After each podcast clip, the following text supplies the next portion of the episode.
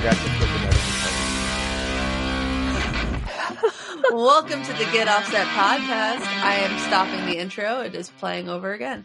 Welcome to the Get Offset podcast. My name is Emily, And my name is Andrew.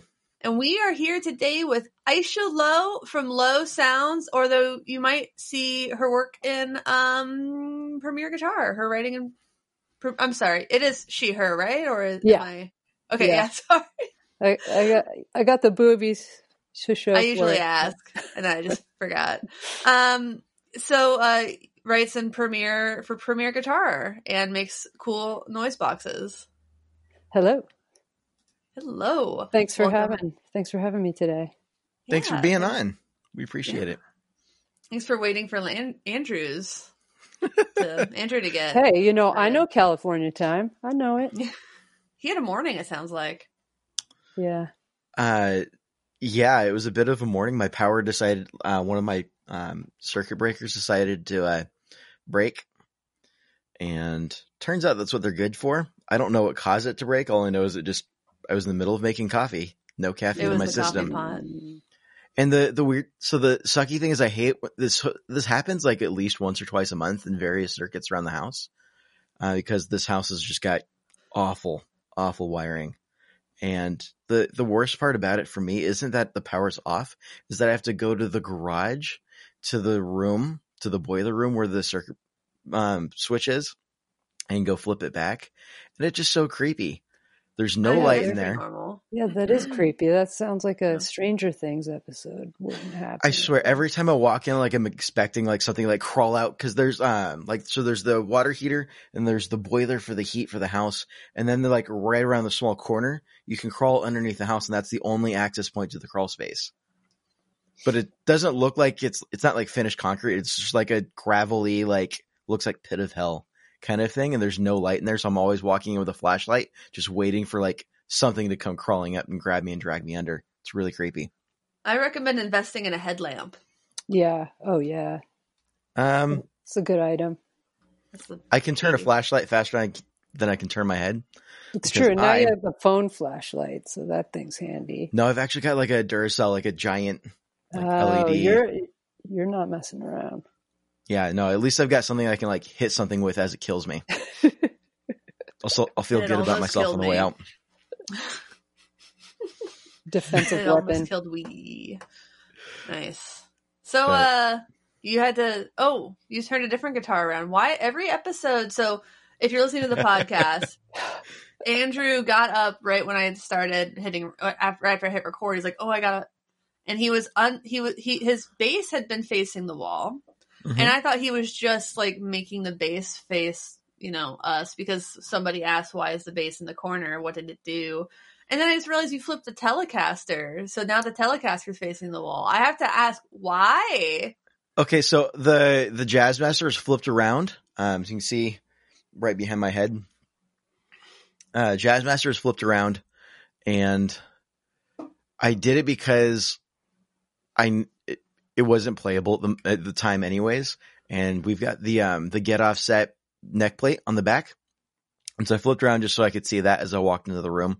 Thought that was kind of neat. And someone commented on the on the YouTube stream, and I'm like, huh. They're like, oh, is it like in timeout or something? I'm like, eh. Yeah, so the last like every week I've flipped a different one. So then the next week I flipped the Jennings, and the next week I flipped the bass, and then this week I flipped the uh, the Telecaster. they're all falling in and out of your favor.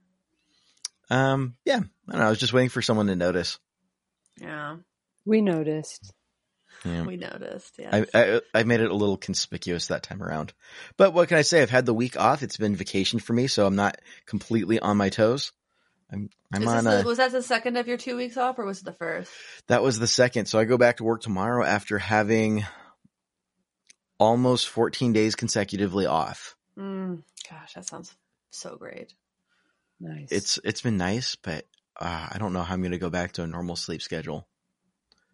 I mean, you probably should. I You probably messaged me at like midnight. Like, when are we recording tomorrow? I did, and I, I didn't mean, go to would sleep till two. So I was asleep already. Well, so I um uh did the the Hold Steady did a series of live streams for their Brooklyn. Normally every year they do something called Massive Nights, And uh, last year I went, I saw all my friends. It was a great thing. And I was planning on going this year in COVID.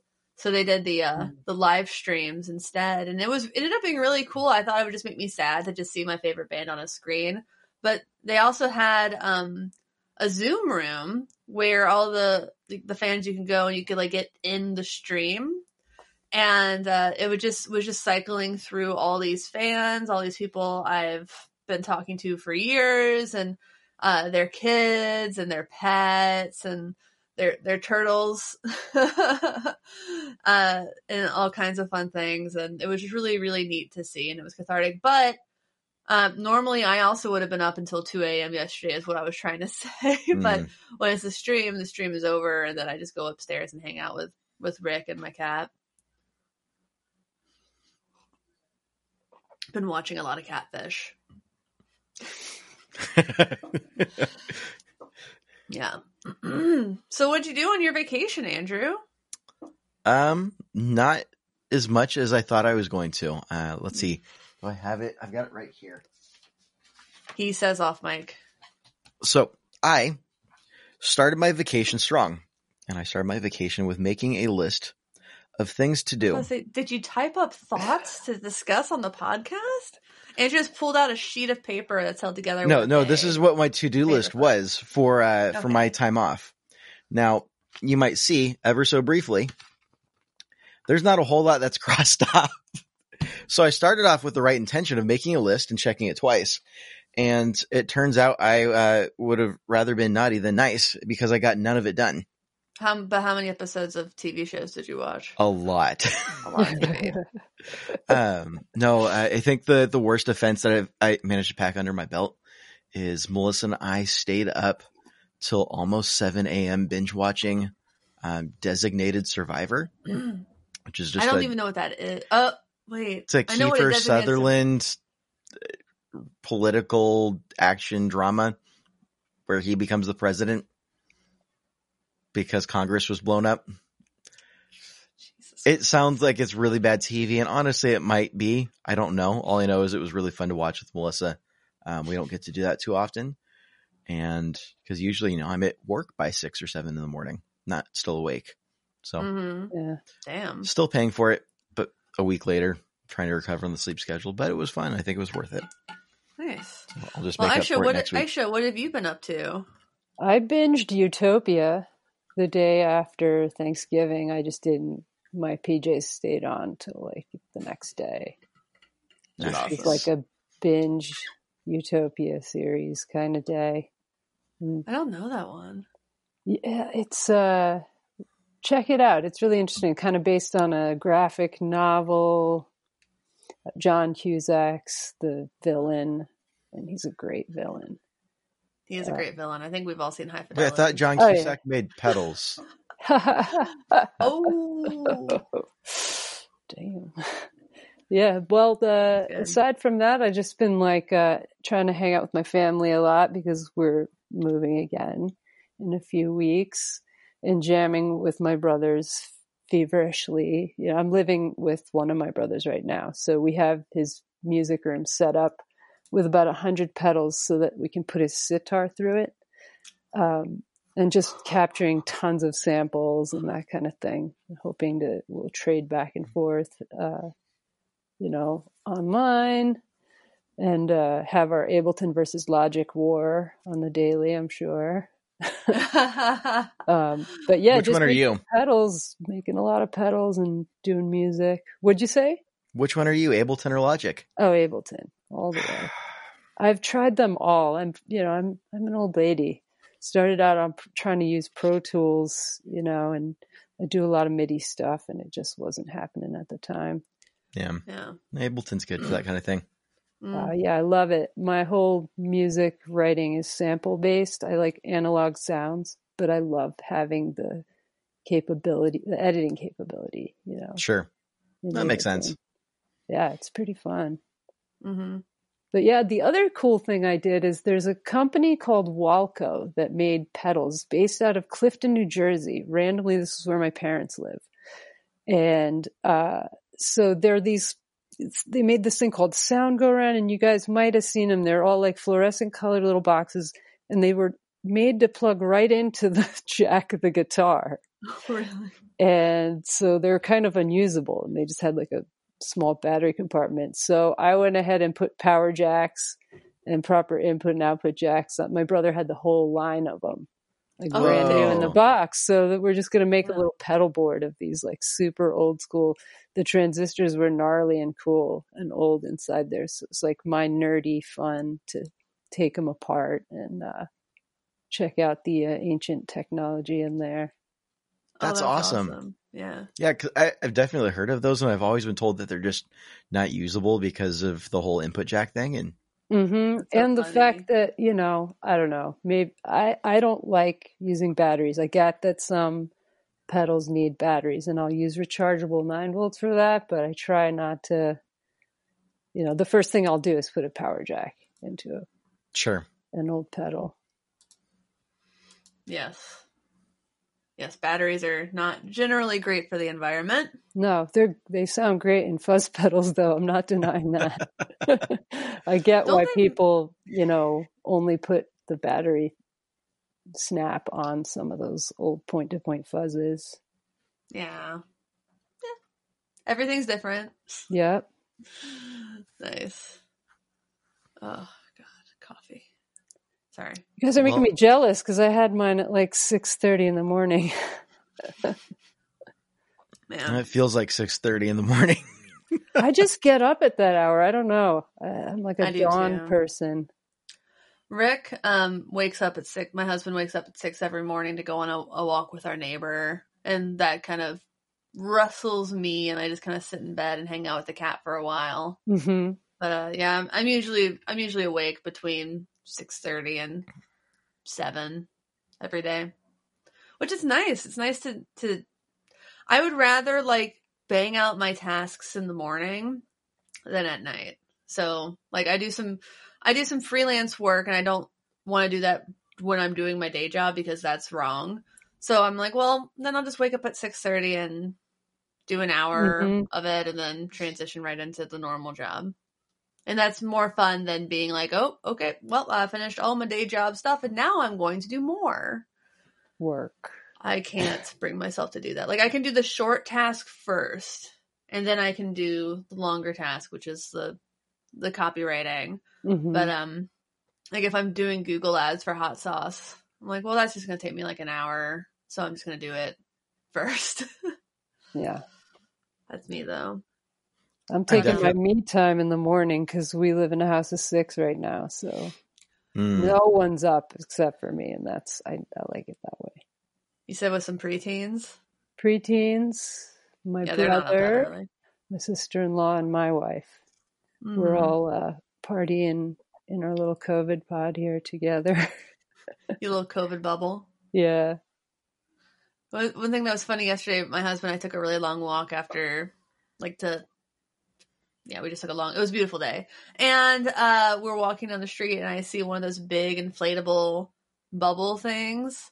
And then there's a Santa in it. And I realized it was socially distant Santa pictures. and then we were watching Saturday Night Live last night, and the, that was the premise of one of the skits that was in SNL later that day. And I was like, ah! I'm like that Leonardo DiCaprio meme where he's like, wait, you Wait. I had, I had to have the fake beer in my hand. There you go. yeah, that's the one. Uh, so I felt a little bit like that, and I laughed a lot. It was pretty great. It's pretty great. Pretty great. Oh yeah, Melissa was like, "Hey, like Nordstrom's doing like Zoom calls to Santa." I'm like, uh, no. Can we? How how we- soon do you guys think it's going to be before like Netflix, Amazon, all the streaming services, all the shows are masked? Because right now we're watching stuff where no one's in masks, right? But that's not our us- life now. This is us. Actually, is is like it's like takes place during the pandemic. Like they Oh, that- are where they are taking off masks, putting them on. They're talking about like isolating and distancing, and like they've actually worked it into their plot really, really well. Yeah, I mean But it's a, are- it's inevitable. No, I mean it's going to have to get worked into plots because this is how we are living. Yeah, it's almost weird that they haven't done that more because now you watch stuff and you're like, so does this all take place in 2019? Is 2019 just an extended Right. year for these Like, oh, shows? oh look, they're hugging. you know, there are like- people at a show. How they're, did they they're find watching a extras? band. And then it makes me I- all sad. I'm like, Yeah, I'm like I miss I miss playing music. It's like my band released an album and like we can't tour it. uh, Like drives so, me yeah. insane. So we got featured on um All Songs Considered on the New Music Friday that came out on Black Friday. Sweet. So that was really cool. Congratulations. Yeah, Thank Yeah. Cheers to that. Thank you. We haven't recorded since that happened, so I had to say it. Sunday Crush, our album's out now on Donut Sound record com- recording company. The vinyl has been delayed again. Vinyl takes forever. Vinyl You takes get those forever test normally. presses. You got to listen. You got to make corrections. You got to get another test press. Sometimes it's you Yeah, we have to make corrections to our test pressing. hmm That's just par for the course. Yeah. I mean, I know that they're accounting for like issues with the test pressing, sure. But uh yeah, it's like everything is taking it so much longer even. Oh, yeah. And vinyl always takes a long time and now it's taking even longer. Yeah. Early in COVID, like we couldn't even get any we couldn't even get quotes. Like nobody people were like we're, we can't really we're like already really behind like we're not just gonna we're just not gonna respond to emails i guess is what they seem to think That's the Yeah. natural thing to do. Is just Ignore ignore the emails. problem. Yep. Due to COVID like that's a music nineteen, industry I can't get back to you. No, no, no, no, no. just set an autoresponder on that just says due to covid-19 and then a period Yeah. I did. every email you ever get just says due to covid-19 Oh, I ran Fill a in the giveaway. blank. I ran Yeah. a giveaway with Fox Cairo uh, last month, and uh, they put together like a group thread on Instagram for everyone to commu- all the other um, brands that were involved to communicate. And one of them had their auto reply on. They're like based out of Australia, I think. And it's just like we're all trying to communicate over here on this side of the pond. And it just every message, thank you for contacting blah blah blah. We will get back to you as soon as blah blah. And I'm like, it was great. And of course, that giveaway got really awkward when Inst- Instagram disabled the hashtags halfway through the submission time frame. oh dude i didn't even think about that because isn't that Oh, yeah. you were trying to find con like the the contest winners like wasn't Yeah. it, like wasn't it like like tweet with the hashtag to get entered i forgot that Yeah, so uh, in, for Instagram, uh, that's still disabled as of last I checked. Um, Oh, I got locked out of my personal Instagram. Weird stuff is afoot at the circus. is that Bay. why you've been messaging me some really strange things? Have I been catfished? You know I've been catfished, right? You you mentioned it previously, and I I feel like it's a story you've told, but maybe I've just completely repressed it.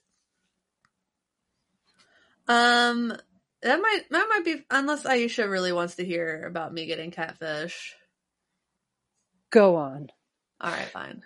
So uh, I've been telling this story a lot lately because I've been watching Catfish on TV, and then I was like, "Oh yeah, that happened to me." Like, kind of forgot. So when I was a, a freshman in college, it was toward the end of my freshman year. I get a random Facebook request from someone named uh, Rachel Warner. And I message her. I'm like, hey, I think you might have added the wrong Emily Harris. There's like a ton of Emily Harrises, so that happens. And she's like, oh no, I'm just like, I'm transferring to Belmont. I'm just trying to meet some people. Um, and you just like, you seemed cool. I'm like, okay.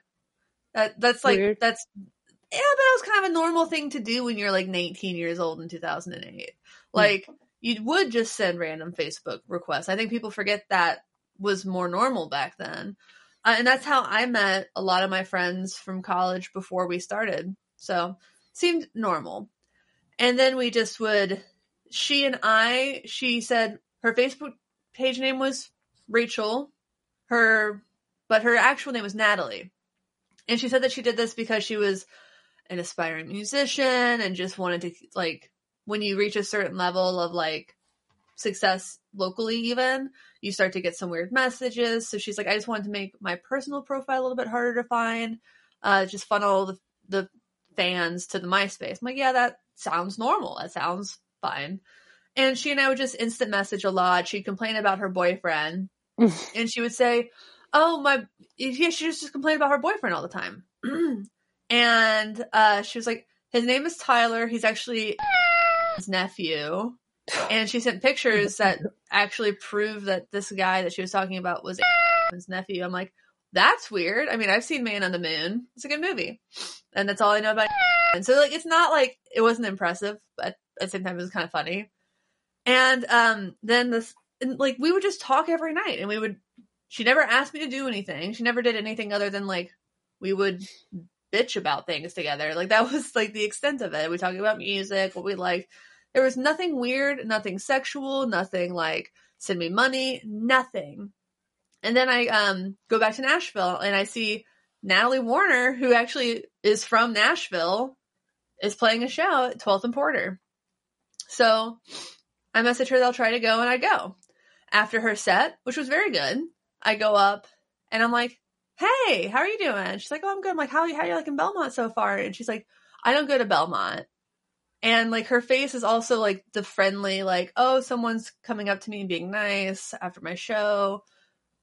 And then like I can see she does not know who I am. So I said, okay, all right. I know what's happening. I just go back and um I message the real profile and I'm like, you don't know who I am, do you?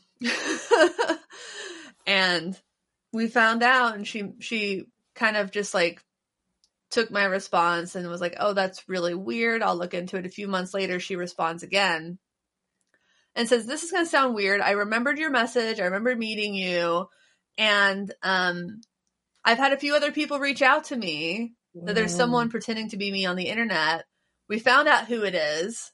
It is the person who was acting like I was his girlfriend, Ew. and he actually is. T- uh, he actually is Anthony's nephew." Oh, Oh my god. Paper town. This guy was pretending to be his fake girlfriend Oh my god. on the internet.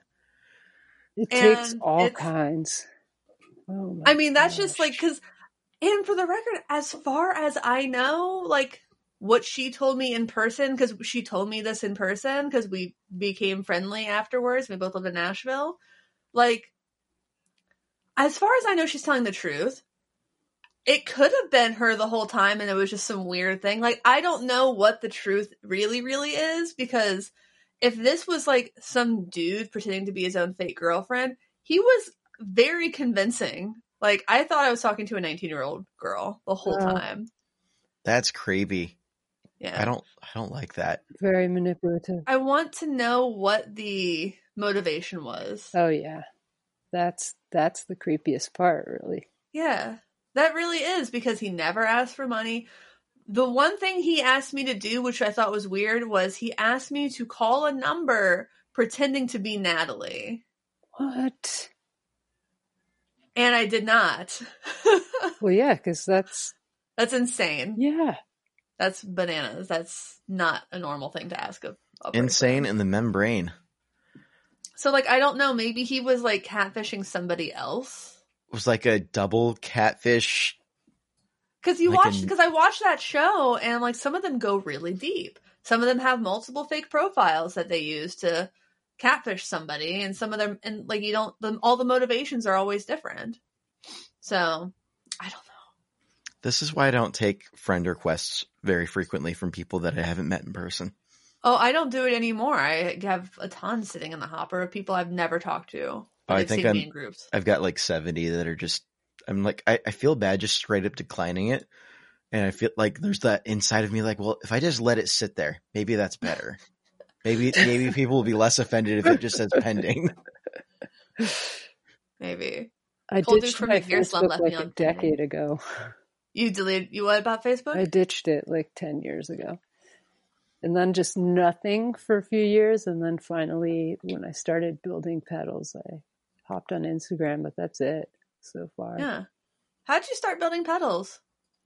Um, when I moved to Oakland, I didn't have a rehearsal studio for the first time in my life, and I was kind of going insane, not being able to play music, except like mixing in headphones.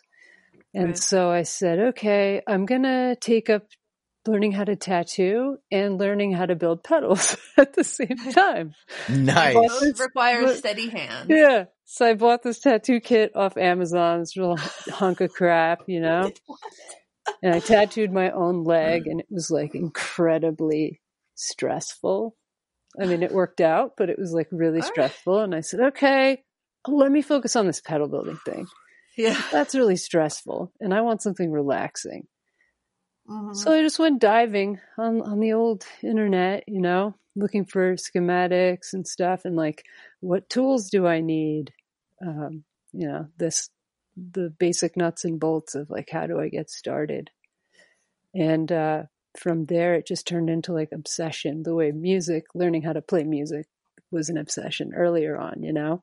So this was like a natural progression for me. I feel like from sound design to actually cr- creating circuits and I'm a huge uh, recycling advocate. I worked in electronic salvage and um, work for a eco park in Berkeley, and so being able to incorporate that into the builds was like a yeah. just clicked Like in I'm my looking head. at at your Instagram, and just the first one is what the cordless room monitor. Yeah, they're like intercoms that came with Yeah. like 700 feet of wire that you were supposed to wire throughout your house to talk to each other.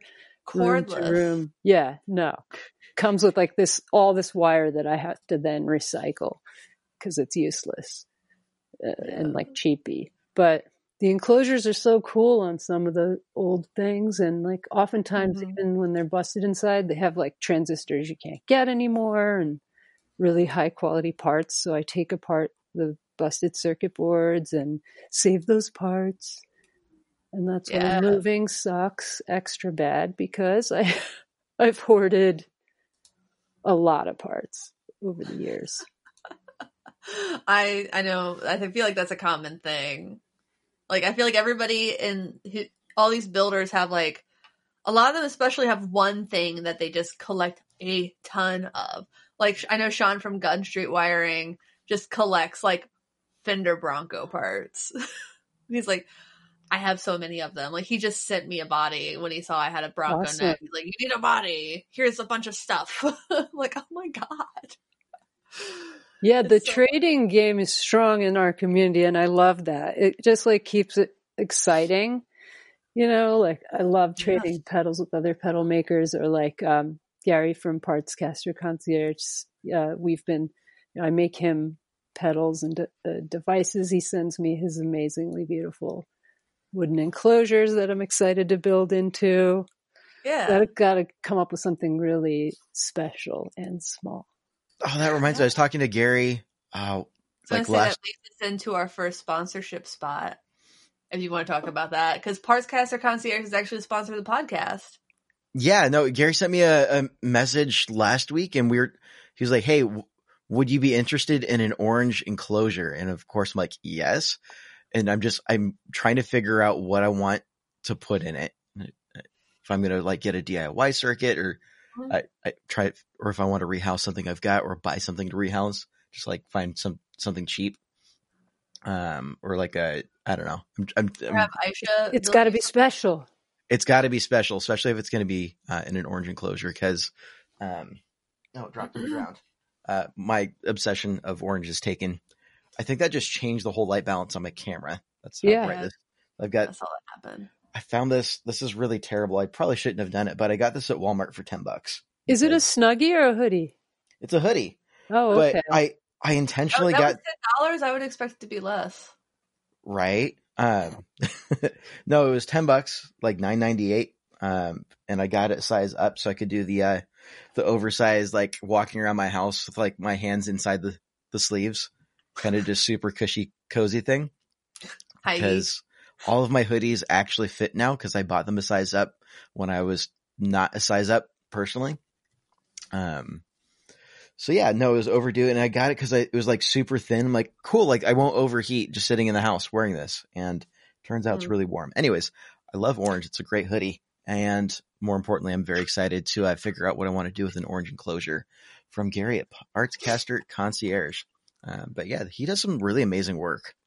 Yeah, I mean, I am. I finally have all the parts for the body that he sent me, so now it's just a matter of, oops, finishing, finishing it. So putting it together. So I'm, I'm hoping that now that basically the December holiday campaigns I've been working on are done for weeks, my job, that maybe I'll have some energy in the evenings to, to film that. Because I'm, I want to do a dog hair finish on that RD body. Um, nice. Similar to your uh, Voyager by Jennings. And what I'm going to do is, um, I got um, leather dye instead of wood stain because you can. I I feel like you can get more vibrant colors more easily with leather dye, and that's what I've done before. Like I purple is way too hard to mix with wood dyes, so I got purple um, leather dye, and it worked beautifully. So Nice. this is red, and I think I'm going to take the grain filler and add black dye to the grain filler to have um like more of a traditional kind of like Les Paul cherry esque dog hair finish. Yeah. Maybe that'll work. Maybe it'll be bad, but um, I will try my my darndest to video it. Well, isn't that just rad? Didn't I share a video with the Patreon supporters once where I was just like, why do I try to do anything? like I was I messed up something so bad. I was like, why do I try? Why do I make an effort? This is terrible. Ah, I I find myself feeling that way frequently, and then I find and I get over the hump, and then I'm like, all right, wait, actually, I got that done. Like that wasn't too bad. Yeah. Um, Yeah. Well, this is just- uh, thank you practice. to Gary and Partscaster Concierge. I will have a link to Partscaster Concierge in the show notes. But um, basically, what they do, they do custom uh, guitar bodies for Partscasters, cut for custom builds, uh, full custom builds. Uh, they do cabinets, enclosures, as we we talked about. So he he's doing a lot, and just like everything he posts looks so beautiful. He's he picks things with the best. Like my RD body has the best grain. I like I'm like I can't paint this. I have to do something really like lets it live its best life. You know? Yeah. Oh, it's so hard to cover up good grain. Yeah. but this week, um, this week's episode is also sponsored by DistroKid. I've been having a lot of fun with DistroKid since the band's album came out because uh, they make it easy to see our stats on Spotify and Apple Music, and uh, though it, it, it, it takes a while to like get earnings estimates, um, it the stats start coming in like immediately. So it's been really cool to see to see the response to that. Um, because like I think that our expectations as a band and Sunday Crush have just been like crushed. like we, it's it's it's a lot better. It's doing a lot better than we even like could have dreamed. So thanks to everyone who's listened. Please also buy it because wow, there is no money in streaming. There is no money in streaming. And also, if you have Spotify, might I recommend moving to Apple Music or Tidal because Apple Music pays twice as much as Spotify and Tidal pays thrice as much as Spotify and they about cost the same. So why is everybody on Spotify? DistroKid. Indeed. Save 7% on your first year of DistroKid if you click on the link in the video description or the show notes. That link is Andrew. Do you remember what that link is? The for it's, the uh, seven percent off. distrokid.com slash Get offset, isn't it? Slash get offset. That's what it is. VIP. Yep. yes. I was missing something. The VIP part. Very important podcast is what that stands we for. To be clear. podcast. We're a very important podcast. Uh, So, unof- um, go ahead. oh, I I was going to transfer to an unofficial ad hoc sponsorship, but Oh, that also transitions in a little bit of what's new. But I wanted to shout out Haley from Rocket Sounds. I don't know if you can see this, but this is a uh, a strap using the same. Oh, look at that! It's that! the jazzy, snazzy pattern um, that Indeed. you would remember from Taco Bell cups in the I was gonna say it looks like cups, like the decoration on uh, cu- you know, soda cups. It totally is. Um, so I uh, started running Fox Cairo toppers with that design uh, a couple months ago now. They've done really well, and So we got to talking, and she sent me uh, a strap to get some good photos of. She found a, a, a pattern fabric for it. So we're gonna do a combo deal at some point in the near future. And the other thing she sent me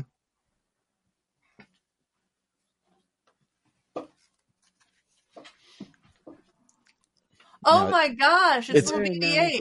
It's a little BB-8s now. It's unbranded because you know copyright and the mouse and all that. But um, yeah, a bright orange strap with BB-8s on it, Aw. and this is for uh, my Jennings, which I have named BB-8.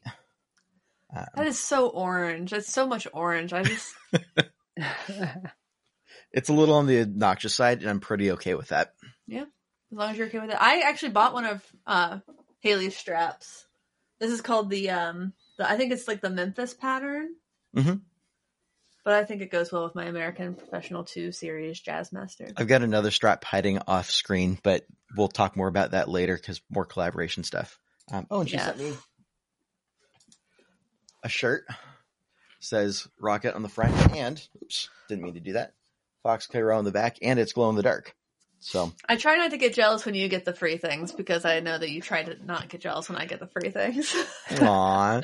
well, I'm I'm very excited, and uh, she's pretty rad. So go support Rocket Customs. yeah. I like I really want one of those like LED straps, but maybe when music comes maybe when live music comes back I can make that investment. Yeah, the LED strap is pretty stinking rad. Mhm. Yeah. It But- is. Yeah, Cool. Well, um, Aisha, we had just talked a little bit about uh, topics, and um, this is this is an idea from you about it.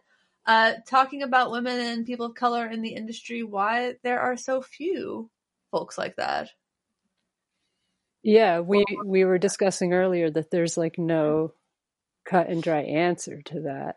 Obviously, you know, people are all different. Um, but I think, you know, the harder that we can all work to make the safe the places and spaces feel safer for those folks to come in, um, just like have a gentler vibe about it. Because I know when I first started trying to go on the forums, um, you know, there'd be a lot of misogynist comments, just stuff that I find offensive, you know, as a woman, and I'm pretty easygoing, so there's Yeah. some bad stuff out there. There's a, an equal, if not larger, number in my personal experience of fellas who really want there to be more diversity and do things, uh, you know, through their own companies in that regard. Like uh, John from Rare Buzz doing the uh, pedal building for the Tone Station, uh, I believe it was uh, for women non binary. You know, stuff like that is only going to bring more folks in, I feel like, you know, because it's a safe space. Yeah. It's always, and you and I were, had mentioned a little bit um, before we, we hit record, and we were waiting for Andrew. Sometimes, like, guys who have businesses or whatever, or just are interested, they'll just like ask me, like, how do I get more women to buy my product? Or how do I get more women to watch my demo channel? Or how do I get more women to do this? And it's kind of like, dude, like, I, th- every woman buys, looks at, watches, consumes things for her own reasons. It's like it's kind of a wild question to ask and I get wanting to ask that. And I know that there I'm and I always say like there are things you can do. You can include women in your ads. You can have more women demo your product. You can work to get, you know, your pedals on more boards by touring female musicians. Like there's there mm-hmm. are things that you can do, but there's not one answer because there's never one answer for why anybody ever buys anything. I do feel like uh, us females have a slightly different aesthetic based on my own personal orders. Yeah. Um, I have noticed that guys tend to like the sleek, copper etched graphic stuff. I get more orders, and the hand painted stuff I get more uh, female musicians kind of gravitate towards that. But that's not, that's, you know, we get both, obviously, but Yeah. it's just something I noticed too is that there is like an aesthetic difference in what pleases us in some senses. But like you're saying, I don't think there's any one way to answer that because Yeah. all of us women are different as well from each other. Yeah. You know, Wait, women aren't a monolith?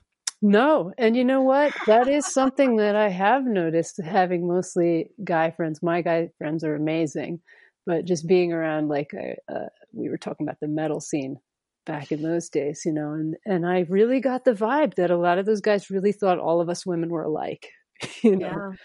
you know, just buy the flowers and do this and whatever, and it's like, wow, they really just haven't even tried to scratch the surface there. And that's it too. It's like, get to know us, you know?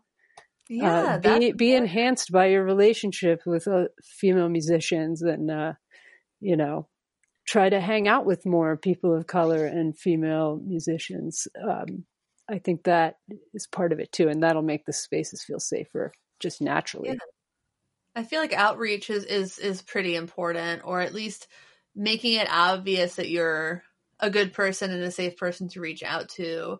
But like you, like the the people who are kind of like in charge or the gatekeepers of the space, if they're not reaching out to women and people of color, then like it's just not.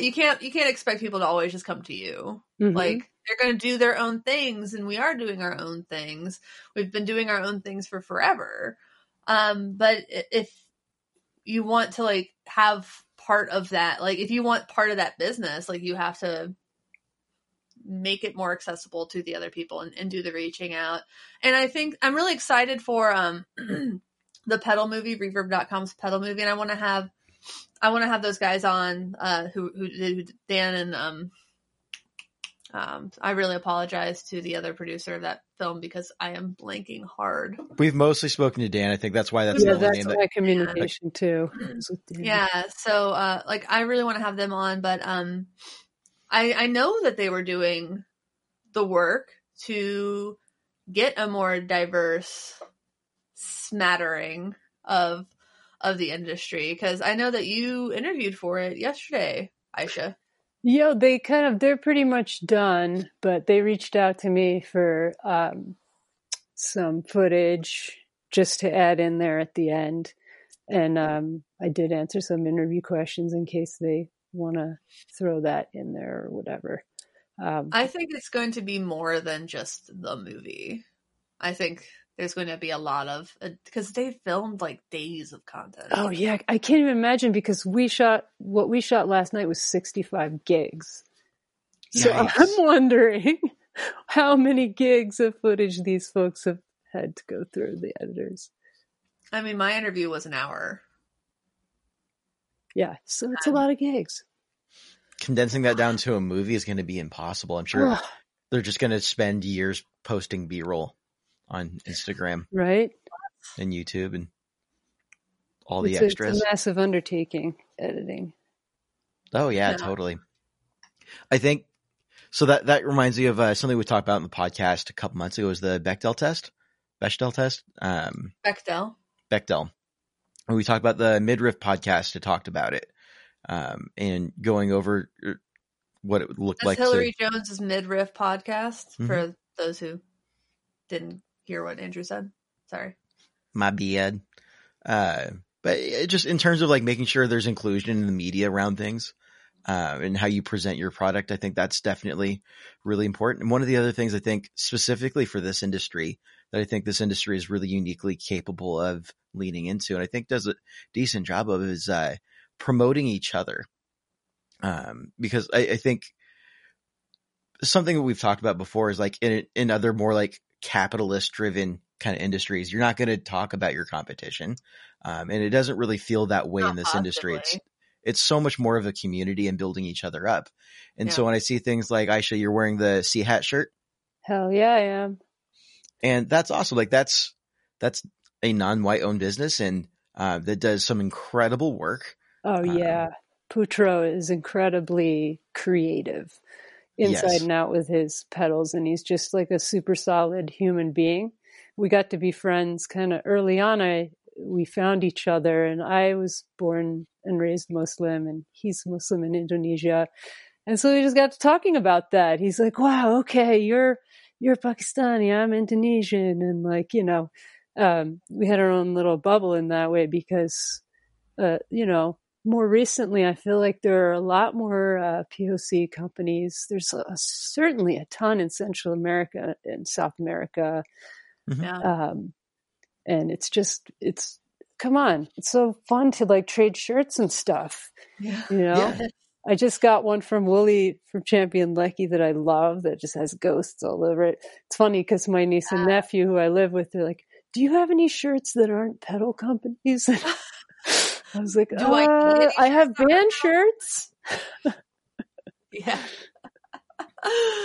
it's like all my shirts are bands, bars, and gear companies. right? My or sh- like places you went on tour that had the cool Yeah. shirt, donut place, this or that. I have a lot of those. Yes, that's exactly it, man. Like I have, sh- yeah, it's a collection, and Well, I like- wear like eight of them. That's such a cool Right. thing that our industry is able to do though. It's, it's like if someone like worked at Microsoft and showed up to work wearing a Google shirt, everybody's like, no, what are you doing? Yeah, sure. no, like get out of here with that. Um, Or like the person who shows up to the band show with that band shirt on. Like oh, I, I'm that person. I've Screw I've it. done it too. When you're a mega fan, it's like you don't It's hard care like, not to. whole like the the big fans have their own unified scene shirts. It has like your username on and your number Right. on the back. Like you're like, oh, it's you. I do that, or like a like band adjacent shirts. Like you go see. I can't think of examples other than the whole city right now. You wear your Seventh Street entry uh, shirt, your First Ave shirt, or your Lake Street Bar shirt. Like that's that's adjacent. Right. I don't care. I wear I wear the band shirt. I don't care. uh, it's just I think it's something that's really neat that we're able to do, and I think if you want to, one of the things like the small ways you can make a difference is just start intentionally wearing merch from the companies that are owned by women, uh, people of color. I mean, just yes. that's a really small and really easy way that you can make a huge difference in visibility. And people like, hey, you're Yeah. wearing that shirt. I, I don't think I've heard of that company. Uh, and I think that's a really great way to to to do that without without running the risk of like being pandering. Like I I like I hate white people. Like kind of, kind of that. Well, th- there's like there's that line. Whoa. There's I know that that's like a really strong way of saying that, but like there's Tell me how definitely like about white people, Andrew. Oh, I don't think anyone actually hates white people, but there's just like the I don't want to say try hard because that seems rude, and I don't ever want to discourage people from wanting to uh to support um to support those businesses. But I I think more of what I'm thinking is like as a white guy, like I I'm gonna stop talking and I'm gonna think. I've, I've got thoughts in my head that aren't really coming together, but I, I, like, I don't want to be like rude or pandering or yeah. kind of like, I mean, I'll just, I'll just, you can think about it. You can sit, stick it in your skillet and let it simmer. Uh, I think that, um, just visibility is important is I think kind of what you were getting at. Mhm. Um, seeing yourself or someone that looks like you represented in media is extremely important. I mean, you, I mean, I, I look at like the H.E.R. signature guitar. Or I see Summer Walker on the cover of Billboard magazine with a guitar, and these are two two black women in in in in R and B, and I'm like, hell yes, maybe that will get other people to like think maybe who look like that or write music like that to think, yes, this is what I want to do. She is a guitar. She makes music that I love with a guitar. Maybe I can make music that someone else will love with a guitar.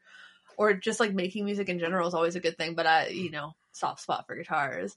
And I just think that's that's what should happen more because there are oh god, I remember getting into it once with somebody about like the Grammys, one of the categories for like best alternative album one year only had dudes nominated, only had men nominated. And I said, "Wow, that's really That's alternative. I I mean there's a there's even then there were a ton of women in indie rock making great music.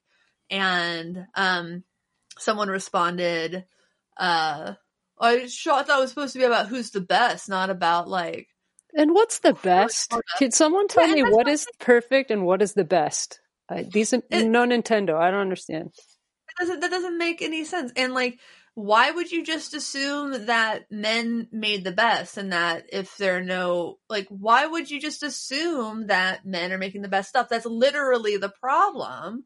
Is that that assumption's coming out? Like, yeah, I love the National, but they are not like the only band making great music in like the indie sphere right now. I think that women are just killing it in certain genres, especially. I think women are killing it in R and B and hip hop and country music and pop. And skateboarding. Oh my gosh. Yeah. I'm terrified to skateboard myself, but I am obsessed with like watching it for some reason. And I follow every female skater that I can because I'm just like, Mhm. wow, there's like a grace to it.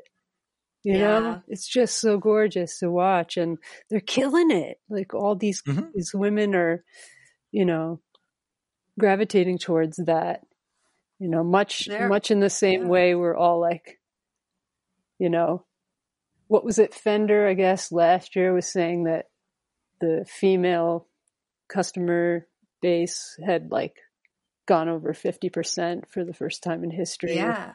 Ha- well, that actually they don't even know how long that's been happening because that was the first time they looked for data on that. wow So they're like, "Whoa, have we been screwing up for a long time?" Yeah, because the stat that used to get quoted for like the the difference, like how many women versus men play guitar, involved insure like insuring expensive guitars. It wasn't who's buying their first guitar because Fender found that half of the new guitar buyers are women. That's what they found.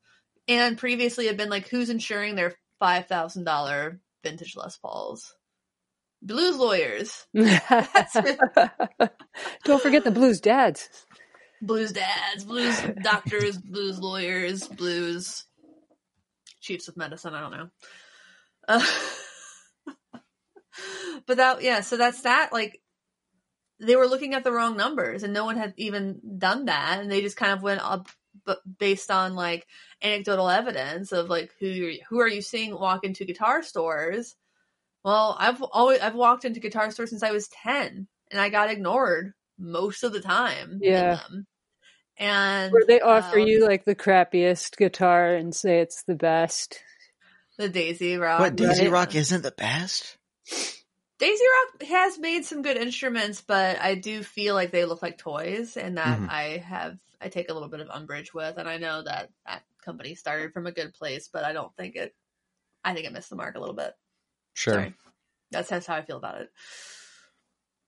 maybe it's just not that sexy for us you? Yeah, I mean, I would rather play like Jazzmasters. Like right I listened to Elvis Costello. I wanted to play Jazzmasters. I want to play the guitar. Like I think all musicians want to play, or at least start with the guitars that like their heroes start with. And if your hero's playing a Daisy Rock guitar, maybe you want a Daisy Rock guitar, or maybe you want a Fender guitar Sure. or Les Paul. Are you checking Discord while we're? No, no, uh, no. Aisha said something about uh, women skaters that reminded me of uh, a, a friend of mine in the Seattle area. Her name's Lex, and I was pulling up, um, double checking that I had her uh, Instagram handle right. Okay. But it's Dr. Dino Kills. Follow that account. She posts some great videos, and she's a she does original music as well. Oh, Um, cool. I've actually been meaning to reach out to her and be like, "Hey, do you want to be on the podcast? Like, you're local. Nice. We're I love the She Shreds hashtag because it's not just like the guitarist She Shreds. It's a lot of like skateboarding and snowboarding Yep. and it's a lot of things. So yeah, Just female badassery Um, Yeah. Oh, totally. Um, yeah, no. So to, if I could go back for a quick second, I, I simmered, I put it in the skillet and let it simmer. And I, I think the thought that I was trying to form that I wasn't able to find words for for a moment was what I would hate to see and what I think some people could be arguably accused of is like white guys can spend so much time talking about like want to promote, I like, want to, all of these people like say all these nice things and they just spend so much time talking that they don't open up the floor for other people. Mm-hmm. And I know I've talked a lot in this podcast. So I'm, I'm a little self-aware that I can definitely fall into that category, but I think what can be really helpful is like make the space for other people to step up and then step back and just hands off. You guys take it from here. Yeah. Um, and I think that can be really impactful. It, It can. definitely can. yeah. I know I've had a lot of help from my friends who have pedal companies, uh, both large and small. Wouldn't be here today without their help. They're Mhm. out there. The awesome dudes are out there. They are. I mean, I've willing said to help. They want Yeah. to see your ideas, and not so they can take them for their own, but like you were saying, like to help you realize them, so that we we drive each other, right? Every time you make this super rad thing, your friend sees that and they're like, "Oh, I got to make this super rad thing now," you know. And so Yeah. it How just many makes times better in music pedals. has it been like like what I, was it? Did Brian Wilson listened to Sergeant Pepper and then he wrote Pet Sounds or something like that? Yeah, like friendly that's- competition is like such a big part of art. Yeah, you know, like those those songs we love might never have happened if imitation wasn't the sincerest form of flattery Mm-hmm. in a lot of ways. Yeah.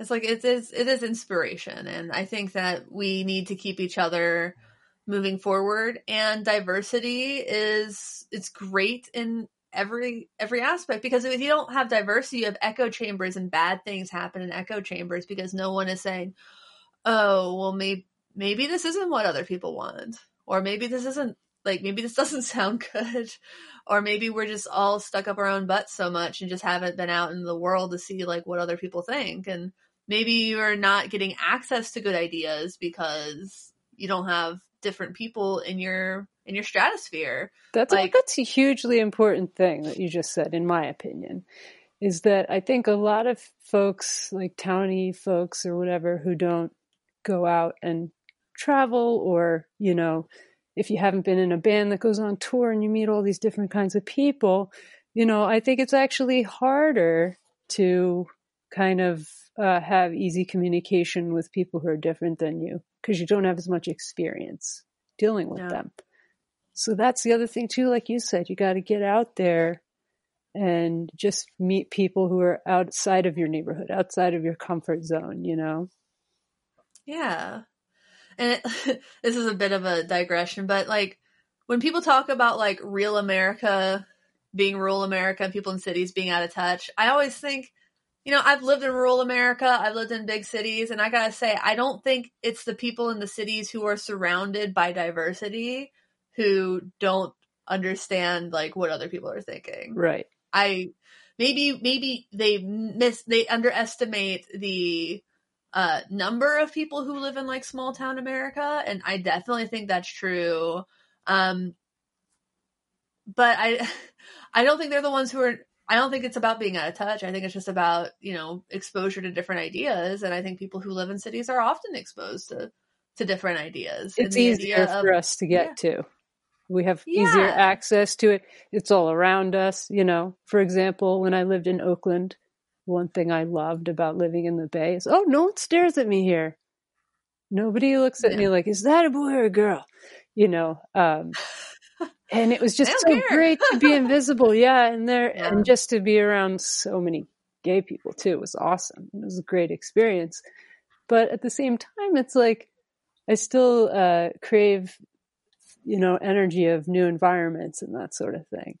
That's Yeah. why, you know, it's pretty easy for me. I feel like I'm a conduit sometimes between like female friends and male friends within music, you know, like, Mhm. um, and it's based on that experience touring and just like meeting a lot of people, like in the smallest towns where we were the best times, you know, like, um, you, I met some of the most, you know, forward thinking people I've ever met in Nebraska, for example, or, you know what I I, mean? it. So they're, they're everywhere. It's just about everyone like coming together. And that's what's so wonderful about the internet community. So we can all connect regardless Mhm. of how far away from each other we live.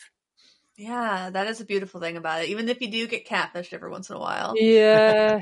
Yeah. You gotta, you gotta, you gotta have that BS meter in your gut, right? and sometimes you just Sure. really gotta say, oh, come on, I gotta listen to that. I Yeah, don't but if someone's like, I'm from Nebraska, no one's going to lie about that. So Yeah, but they are. That's the thing. It gets deep. It gets twisted. People do know? lie about like People are getting really creative in their deceptions. I mean, how many times have you seen like there's there's a, a subreddit called and I'm not gonna bleep this, quit your bullshit. And uh it'll it's just full of people who are like make a post about something that just seems completely innocuous to lie about. And then someone responds, So and this post says you're a 13 year old girl and in a post you did last month you were a 46 year old man and a post you did before that you were a 25 year old female like quit your bullshit why are you lying about these things Depends on how you identify. the gender i get the age not so much That's what I'm. I'm kidding. Like, I guess I, guess I identify with being 25. Yeah. Um, it's like how i identify with 1980 being 20 years ago Right? Uh, tell me about it. Jeez. I'm like, oh my god. It's just like I feel like my brain is permanently set and that it is the year 2000 and that is how math works. Yeah. Well, it was the height of everything, you know, right there. My wife and I were talking about this the other day. Like, so much killer music from all different genres there in 1999, you know, like, Yeah. right as things, kind of Dove off in 2005. yeah, yeah. By then it was like, whoa, what's going on? But also the husband- like, streaming services, cut, you know, put a, that was the first time we all like yeah. felt the hit. Man, my husband was uh, I was kind of workshopping a project that I've abandoned because we didn't want to listen to that much music. It was I wanted to see how guitar progressed in the Billboard Hot 100 basically since like the mid aughts, um, because that's how far back it went. And we were just like looking like the past couple years. We've been like, yeah, there's some good stuff, and then we get farther back into like our high school years, and we're like, ugh. Like there's like Beyonce irreplaceable next to like some really terrible stuff, and you're like, why? Oh, yeah. Wow. That was so bad uh, yeah, I wouldn't go back to to that. There were some mid '90s really songs that were really hard for me, and the radio just played them over and over. You know, they're like do do do. Do, do, do, do, do, oh, Third Eye Blind, yeah. Oh gosh, I'm was... not gonna lie, I liked I liked that record. I mean, uh, I was already like you know 25 or something, and just like, oh, this is so lame. I was just not digging it. Or, uh, you know, some of that kind of stuff. but there was so much good stuff. There was a lot of pavement breeders. Guys Oh, yeah. The indie scene was super oh, banging. R&B too. I got to see the Fugees back in the day nice. in Jersey. Nice. Oh man. I feel like I was supposed to see I think I saw Lauryn Hill at Bonnaroo, but I think she started so late that I couldn't see the whole set. Which is very on brand for Lauryn Hill. Well, I was gonna say, was it like pre, whatever you want to call it? This is like maybe six or seven years ago. Yeah, yeah. Like, Interesting. yeah, being late is very, very on on brand for for Ms. Hill. Same with Erykah Badu. We went to go see uh, her DJ in San Yeah. Francisco one night, and we left at two a.m. and she hadn't gone on. I was It's like one I have work. it's a Wednesday night. one year at Bonnaroo, I know Kanye didn't start playing until like he was supposed to go on at ten. I don't think he went on until like the sun started to come up. What are you, Hendrix? he was like, the worst thing was like the whole setup of his stage was supposed to be like glow sticks or like ED like it was supposed to be really cool at night and then it's like the sun comes out and everyone's like though I saw Kanye once I'm not convinced it was Kanye it was at X Games and um I left a couple songs because I was working and I had food poisoning it was kind of one of the worst weekends of my life um X Games Austin point out my Batadillo skateboard in the background and uh we we kind of went to like the people I was working with. We kind of went to see Kanye, and he was wearing like a mask. And I'm looking, and I turn at my boss. I'm like, I'm just not convinced that's actually Kanye. Can and he's like, let's leave. I'm still not convinced. And there's Like so much body double. there's so much playback in all those shows too that it's like very little's live, you know. It's kind of sad in a way. Yeah. Oh, it's. re- I mean, it's just all too easy at this point with you know Ableton. I mean, I I have I friends who do that for a living. They hit play on, you know, Beyonce's main track or, you Yeah. know, uh, yeah. and uh, it feels to them, you know, dirty a little bit. I know, but you know, it's I mean, the way get- it is. I get certain levels because it's expensive to tour with a band. So, like, Oh, if you're like playing mid small to mid sized clubs, like it might not be worth it financially. And I get that as as a guitarist who wants to be hired to perform on tour Mhm. with people. Like I get it. I totally. get it. I was, I was trying to get a gig with um back in this past January with a woman and kind of followed up with her because she was looking for a guitarist and I was like, well, yeah, I would love to. I think your music's great. I would love to play. And then she's like, I just don't.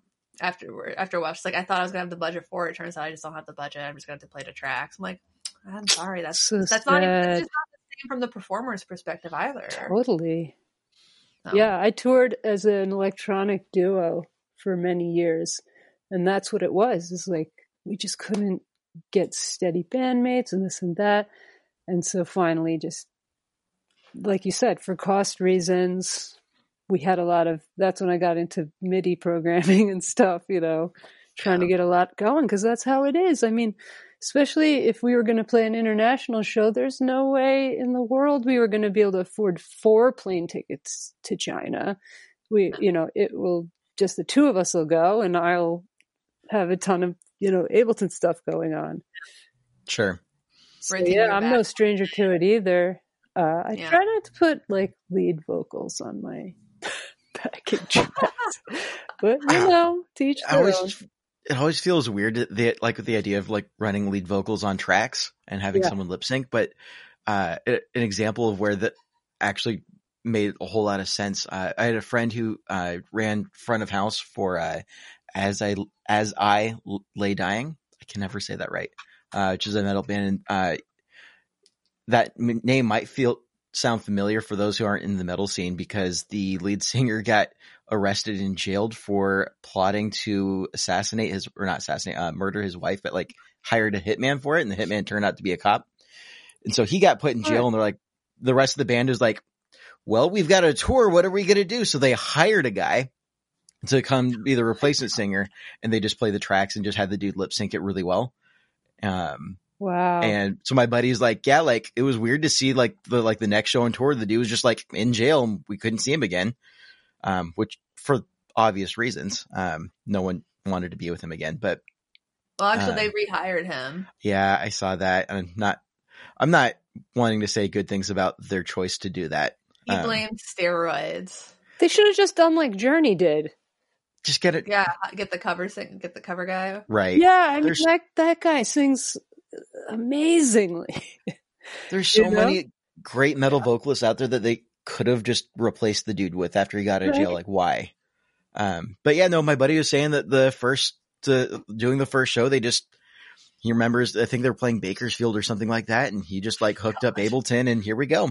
We got tracks. Yep. Yep, Once definitely my been drummer there. was sick. Once my drummer was sick for a show, we did an Olympia, and the bassist Isaac. They stayed up all night long, uh, Writing beats. tracks.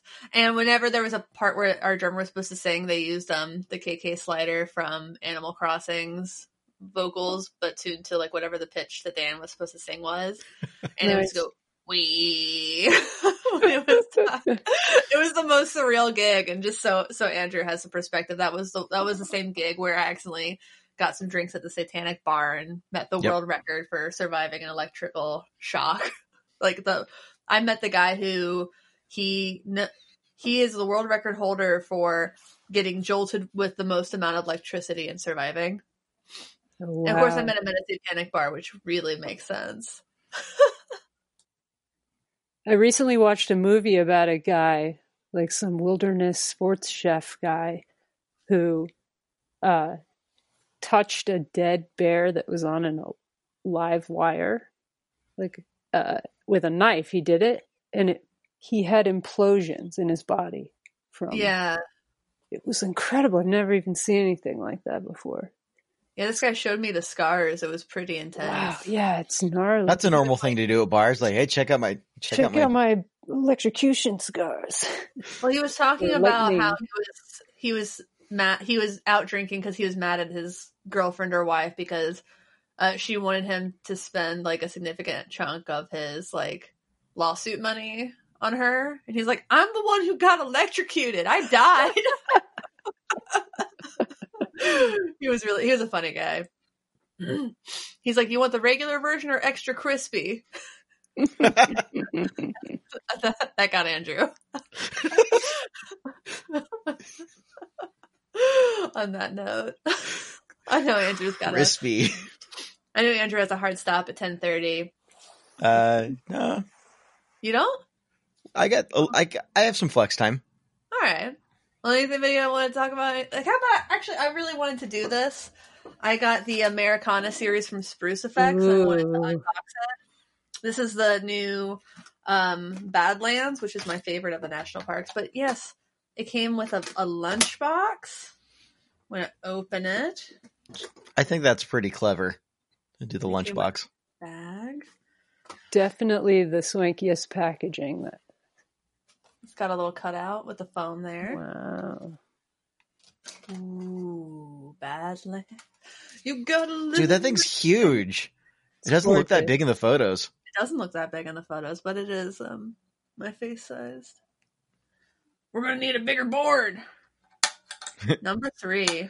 Where we're going, we don't need boards. I was just gonna say, I wish I could commit to a board, but when you have to hook up like fifty pedals to record, you might as well just string them up. Dude. No, I, I know that the, the I think it's Seth from Old Blood Noise. He just has like a picnic basket with uh with all of his pedals. Right? And Anne Sulikowski, uh the the demoer and fantastic musician and painter, she uh also does not have a board because I mean You want to change it always- up, right? yeah that's that's kind of her thing and Me you know i i have a board because i have a band and they all want they want me to play the same things every sounds similar and oh this is one of those like little wooden looking stickers Ah, so Fancy. swanky. yes and a postcard that is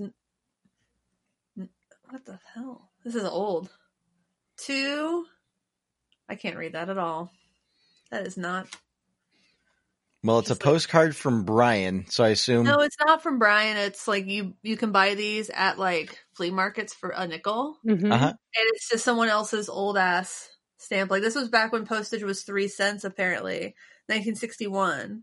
Wow. And it says September 10th, one vacation in something West Badlands are all that Yellowstone in Bajib days. Uncle blah. And this is Hanover, Connecticut. This is this is illegible. you feel Oh, there mi- penmanship, sir. Totally super tangent here for a moment. Do you guys see the uh the dude that got arrested for boiling chicken in the uh, hot springs of Yellowstone? No. That's disgusting and dangerous. Apparently this dude was just like hiking out there with like frozen chickens in his backpack Oh, I see. and just like cooking them in the hot springs. That's, That's not gross at all. so Have he got a hot God. springs, dude. Like they are nasty. Yeah, you got, like- can't be. No. You can't be putting your hiney up in there. You No. can't that. so I think he got arrested and fined and with a permanent ban from national parks.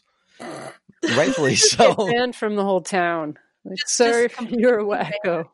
Completely banned from national parks. But I How- I was reading that I'm like, is this the onion? And I'm just at this point in 2020, I think Yeah, I've no. accepted the onion is almost Real. irrelevant at this point because I swear to like satire has become more like indicative of the news than the news has.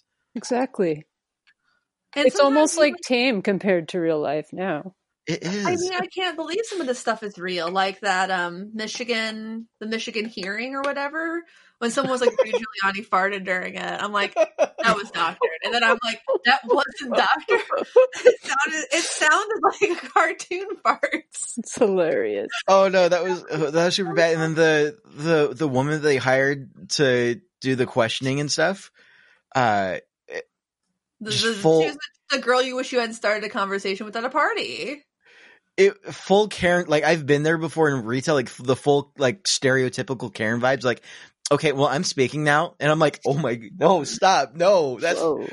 it that was. lady was wasted. she, she it sounded like she had had like a bottle and a half of wine and was just like i'm speaking now and it was like yikes this is that's not even like okay in a retail setting and this is like a courtroom and you're questioning people and that just felt so out of place And just like Mm. And i'm just watching this like is this an snl skit like di- is this a plant did did Jimmy Kimmel hire someone to pretend to get hired and then like actually got hired on and that's gonna be an X was like it just was so unbelievably bad.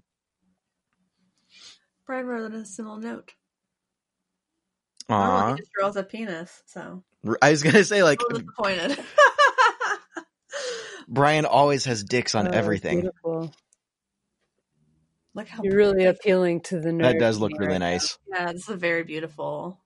Oh, it's all lined up. Mm-hmm. That's really satisfying. So satisfying. I'm not gonna. It says handmade in California version 2.0 or something. Yes, West Coast. West Coast, best coast. Yeah, yeah. You're not gonna get any disagreement from the people on this podcast right now. Nope. you really like that splasher shirt, Andrew. I do. Um, one of my buddies in the local skate scene made it, uh, made the graphic for it and put it up on Teespring. Um, and he did it a couple years ago. And I think at the time I didn't have the money for it. And it was one of those like, it was like 11:30 p.m. and I'm just like sitting at my desk going, "Hey, I wonder if that shirt's still available on Teespring." and it totally. So I just like impulse bought it.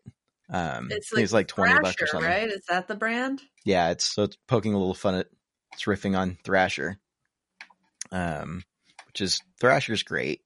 And it's almost Um, like a dad fishing shirt in a way. Oh yeah. Yeah. So it's just like the salmon but with the, the skate Yeah. trucks. Yeah. Have you ever been to Memphis? Either of you? Yep. Did you go when they had that big like glass pyramid that's just a big Bass Pro Shops? I didn't go in there. I don't know how new that is. I was too busy eating barbecue. Hell yes, best. I like. I love Memphis barbecue. My God. Yeah, my my butt hurt for like two weeks because I just love hot sauce too. But you know what? You got to do that. You in fact, we're, in fact, we're driving out to Cali, and Nice. I can't wait to roll through there. COVID or not, I'm getting some barbecue. Central barbecue is my my usually my go to. Yeah. So- Okay, I'm Yeah. putting that to the the Rolodex here. Little I can't wait to be able to dine in person again and just I I don't know what if I'm going to like travel abroad or if I'm just going to hit like do a road trip or like what I'm going to do, but as soon as like I feel like I'm safe to get out of town, like I'm just going to burn my PTO and just disappear for like 3 weeks. That's our, our plan, but for a year. Do some vanning for like a year. I got I'm putting together like a portable pedal making suitcase thing at the moment because we're kind of hoping next year to do some of the uh like go to the Grand Canyon and do like fun nature stuff, but you know, Yeah, hang out in places for periods of time. Ah. no, that'd be sick. But I still have to be a nerd and build, so you know, got to get that little travel rig going. Nice. Um, well, I think that might be a good place to to call it. But uh, Aisha, where can people find your pedals? We're on Instagram. Our name is Low Sounds. Uh, and we also have a big cartel site, and it's lowgoods.com. Our pedals are, our ready made pedals are up there, but uh, we mostly specialize in custom stuff. We like to like work one on one with people, and that's all through Instagram. Just hit us up in the DMs there. Is that what the Oh, kids say? Yeah, hit us up in the DMs. Slide into my DMs. Okay, I'm you're right. I think that's that's more more appropriate. Something. Got to slide. I might need something as one of those uh room monitors. That's so cool looking. yeah. Oh, a reverb. I assume this sold. Um, most of what's on there is, but I'm always in fact, I'm feverishly building right now because I have to pack up my stuff for the moving pod in a couple Yeah. weeks. So I'm just feverishly building up cool containers full of things, making some Nice. pillows for my brother, that sort of thing. Awesome. Yeah, hit us up. We love weirdo ideas and, you know, not as weird ideas, but anything you can think up. That's our jam. Awesome. Very cool. Um, well, to everybody out there watching, firstly, thanks Aisha for doing this with us. It was not not as last minute as we often do, but still a little last minute. Spontaneous is good. I Yeah. agree. Damn. Um, thanks for watching. Thanks for understanding. Thanks for listening. Thanks for understanding. Anything you want to say, Andrew? I'm just a simple man making my way in the universe. I, I it's so hard not to talk about Mandalorian. Uh, Oh. my brother and nephew are watching that right now. Like I that, that's all I can say without spoiling everything to all of her fans. It just seems like a show about a guy who can't stop making best friends everywhere he goes. It's so good. It's a bro down. Feel good movie Feel good, feel good. Well, uh, yeah. Please um, like, comment, subscribe. We have a shop, getoffsetpodcast.com slash shop. We have a Patreon, patreon.com slash getoffset. Um, there are some people I was supposed to shout out today, but I forgot, and I will do it. Oh, someone bought a hat this week and it made me really happy. Someone did buy a hat. And uh, if you if you're listening to this or watching this and you are in need of a hat, I strongly recommend buying a hat from us because it would make me happy. It says for fuzz's sake. oh, I'm gonna have to peep that. It's got some in the uh, has, uh, some schematic graphic on there as Yeah. well, Something like that. as well as the shirt. But Yes. yeah, buy a hat. Uh, we uh, until the end of the year, we are opening our Patreon only Discord channel to anybody at the Patreon at least the one dollar level, and then in 2021, that permissions are going to go back up to the five dollar level, but you'll get grandfathered in at the one dollar level. and That's cool. Bam. Cool. 12 bucks a year and you get to talk with some really really swell folk i uh yeah i accidentally opened my secret santa gift that we were doing a secret santa exchange i opened it sorry uh mistakes um yeah i'm just gonna stop yammering until next time my name is emily and my name is Andrew. that's aisha low Thanks for having me. Yes Take it easy, Uh, everybody. until next time goodbye Bye. Adios.